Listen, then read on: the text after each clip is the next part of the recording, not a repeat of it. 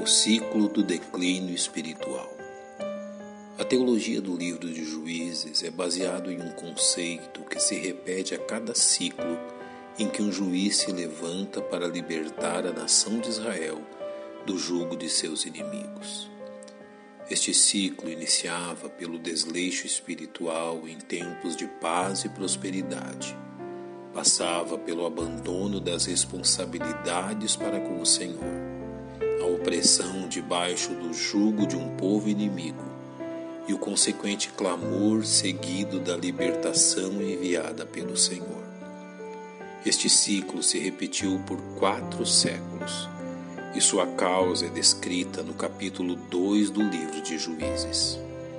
E foi também congregada toda aquela geração a seus pais, e outra geração após ela se levantou, que não conhecia o Senhor, nem tampouco a obra que ele fizera a Israel.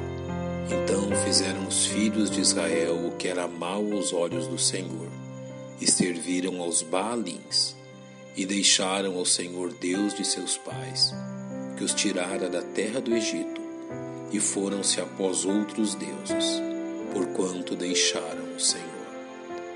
Deixar de seguir o caminho do Senhor foi um processo que se desenvolveu em meio ao povo de Israel, e o mesmo se dá com os filhos de Deus hoje. Por isso é bom que entendamos e identifiquemos este processo em nós e naqueles que amamos, a fim de tomar as atitudes bíblicas necessárias. Antes de tudo, o afastar-se de Deus é um processo lento e constante, e que pode ser praticado por qualquer cristão. O declínio espiritual é um processo lento, invisível na maior parte do tempo, e catastrófico para aqueles que nele se encontram. Porém, como todo processo, ele é constante. Um cristão não se afasta de Deus abruptamente, mas dia a dia. Primeiro o coração, depois fisicamente, até que a comunhão seja quebrada.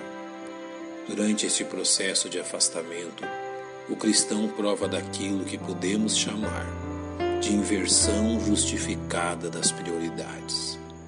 Um cristão que segue o caminho do declínio espiritual tem suas razões para justificar que agora suas prioridades são outras.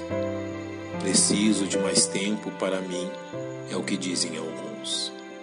Mereço um descanso, dizem outros. E assim Deus deixa de ser sua prioridade número um.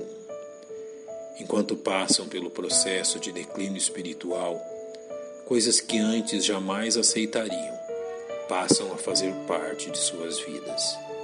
Porém, a aceitação destes novos padrões de conduta não ocorre de uma só vez.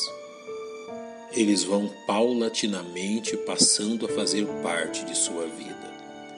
Isso atinge suas vestimentas, que vão se conformando com a moda deste mundo, seu palavreado, que vai se adaptando a novas amizades e grupos de interesse, os lugares que passam a frequentar, onde há coisas que os filhos de Deus devem evitar, também hábitos e vícios que são socialmente aceitáveis, porém não ao cristão. E assim, progressivamente, os cristãos em declínio vão se libertando daquilo que chamam de amarras cristãs. O cristão em declínio espiritual precisa que outros cristãos ao seu redor pratiquem o mesmo que ele, a fim de parecer que seus hábitos não são tão ruins assim. A contaminação começa por atingir a família. Em seguida, também causará prejuízo a colegas de trabalho que estavam começando a interessar-se pelo Evangelho, e se tornará também causa de tropeço a novos convertidos que conviviam com ele. O cristão em declínio espiritual finalmente contaminará os demais cristãos que congregam na mesma igreja, causando prejuízos espirituais ao testemunho de toda uma congregação.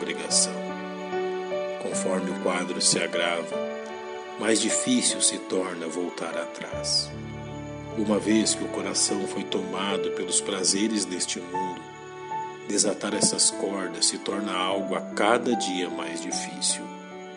Talvez anos de testemunho cristão foram jogados no lixo e o preço do arrependimento parecerá alto demais. A solução para tão trágico afastamento? Sim, a solução de Deus é clara e segura. Lembra-te, pois, de onde caíste e pratica as primeiras obras. Pai, nós te agradecemos pela direção de tua palavra e te louvamos por Jesus Cristo, que intercede por nós. É no nome dele que oramos. Amém. Um bom dia e que Deus lhe abençoe.